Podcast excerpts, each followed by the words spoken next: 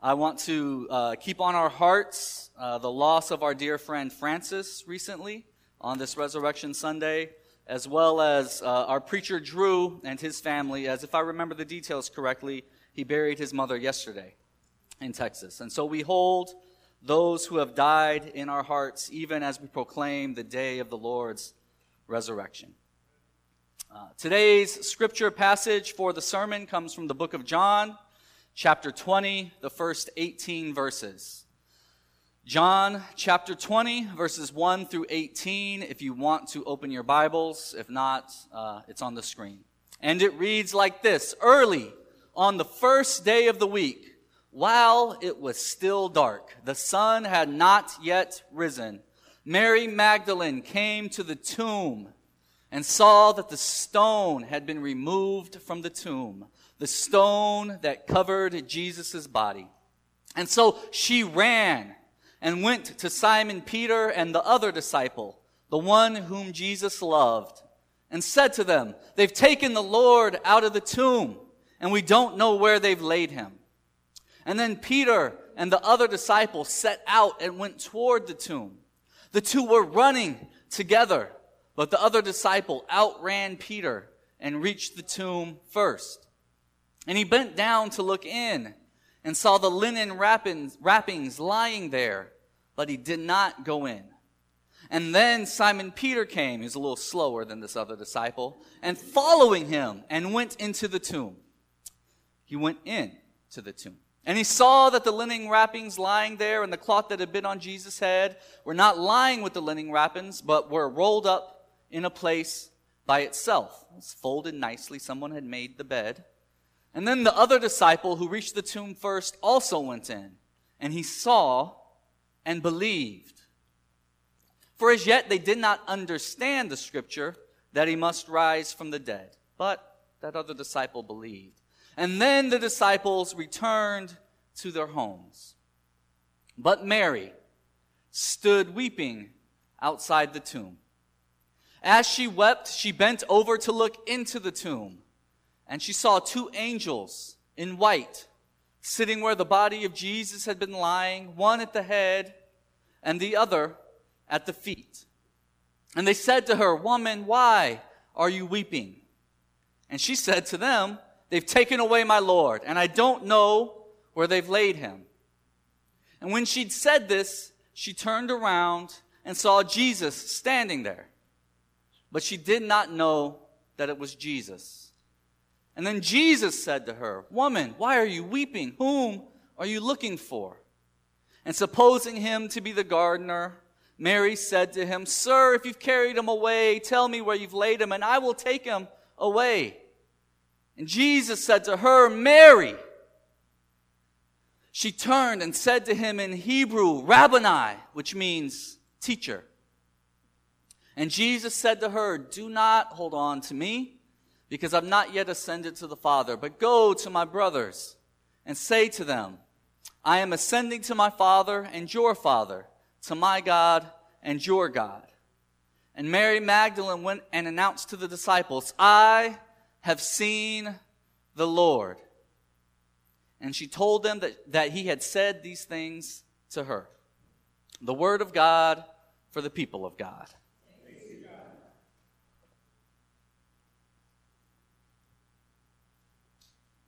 Last week, when we gathered here, last Sunday, as a church, Jesus was entering triumphantly into the city.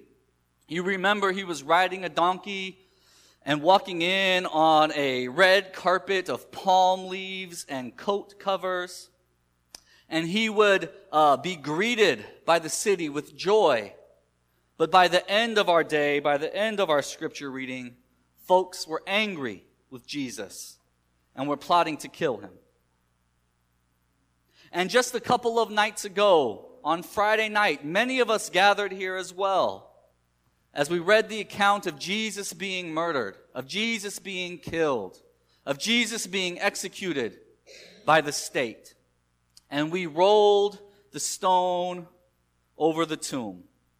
And we left in silence as God had been killed. And yesterday, Like the disciples in Jesus' own time, we, the body of Christ here in Federal Way, were scattered all over this region while Jesus lay in the tomb. But today, we gather to proclaim that though we, us humans, would kill God, and given the one chance to walk with God, that is exactly what we did. Even though we would do that, God would not stay in the grave. The Lord is risen, death is defeated, and life eternal is open to us all. It brought a big smile on my face to walk in today and see the light shining out of the tomb. Christ is risen. On Friday night, as I was here for the Good Friday service, I was moved by Jesus' death in a way I, I, hadn't been before, at least not in recent memory. Uh, and I was moved by the words of John uh, telling us how Jesus died. Jesus, after a, a mock trial, is hanging on a cross. Uh, his uh, throat is parched. He is bleeding out. He's having a hard time breathing. He is being mocked by his enemies. And at one point, Jesus says the words, It is finished. And then John tells us that Jesus bowed his head and gave up his spirit. That phrase, Jesus gave up his spirit, hit me in a way I don't know that I've been hit before. I've never settled on those words. And I've read that passage more times than I can count. Jesus gave up his spirit. This world can kill your spirit, can it? Jesus came to bring abundant life to all. He came to heal the sick. He came to liberate the oppressed. He came to bring good news to the poor. And this message and this work was so threatening to his own people and so threatening to the most powerful empire of his day that they conspired together to kill him. It's finished, Jesus said. And he gave up his spirit, John tells us. What spirit killers are in your life today? What threatens to squelch the good news of the kingdom of God from showing up in your world? It might be your own people. It might be the empires of today. It might be your job. That place you go so you can care for yourself and your family, which but, but brings you no life. It might even be your family or your friends or your relationships who seem to take more life from you than they give. It might be the pursuit of money, the love of money, or the lack of money that is killing your spirit today.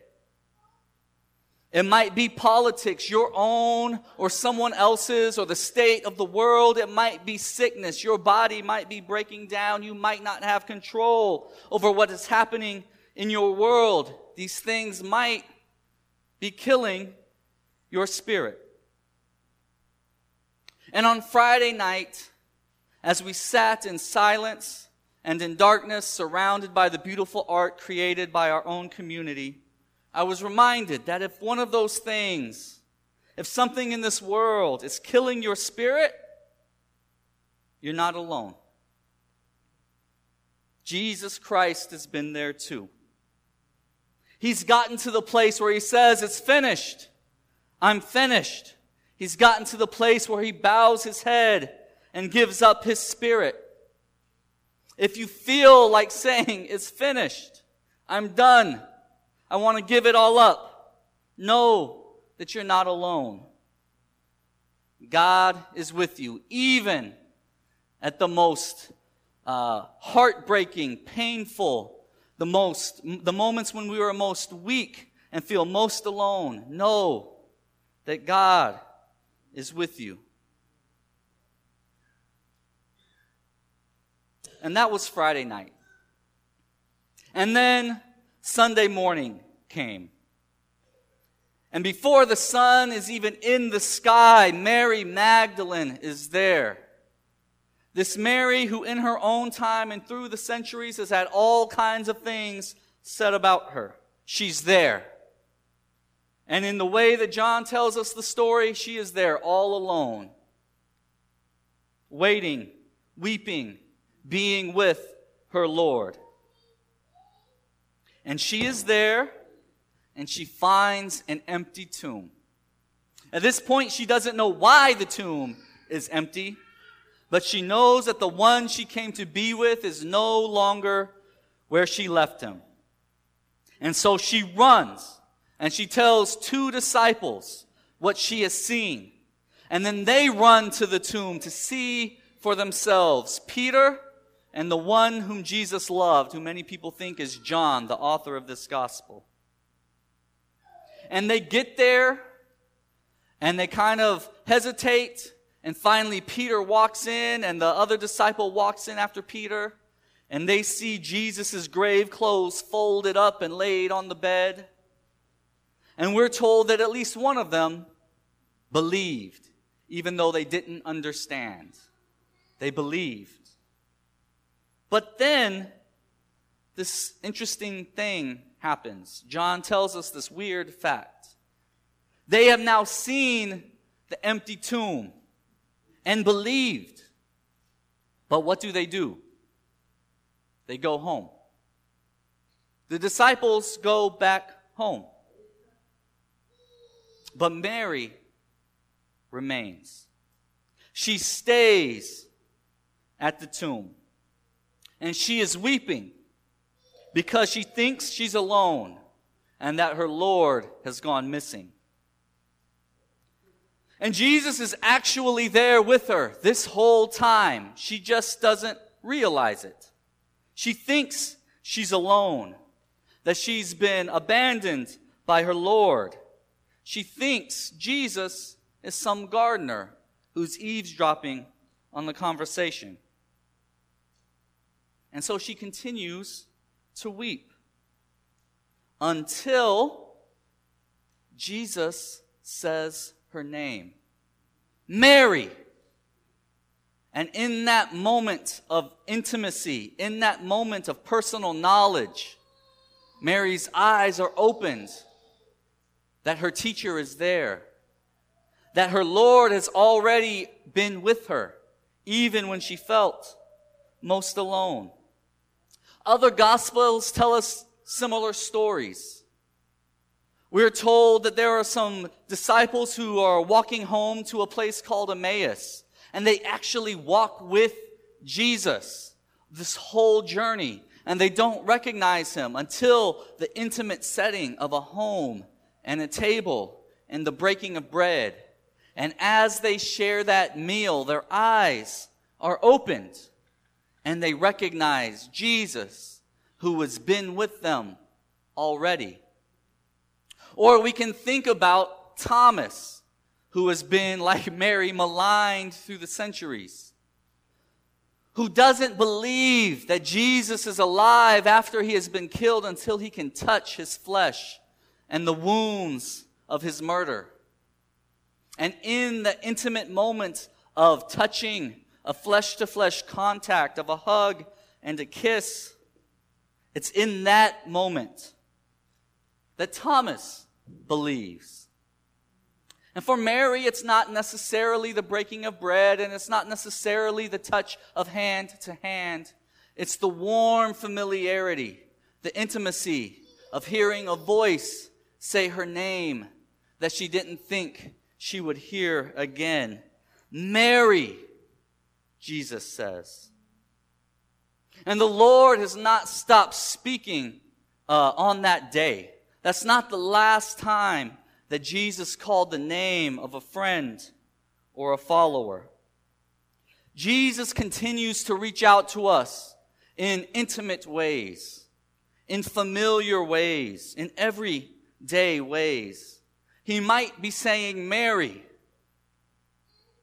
or Lonnie or Evie or Roger or Kathleen or Keaton or Terry and Terry and Terry and Terry. the Lord calls out to us by name. I see you, says the Lord. I'm here with you, says the Lord. I know you, even in a graveyard, even after crucifixion. Even then, I am still here. Even when you think you're all alone, and your Lord has gone missing, and God has been killed, and even those you trusted have run back home, and you think you're all alone.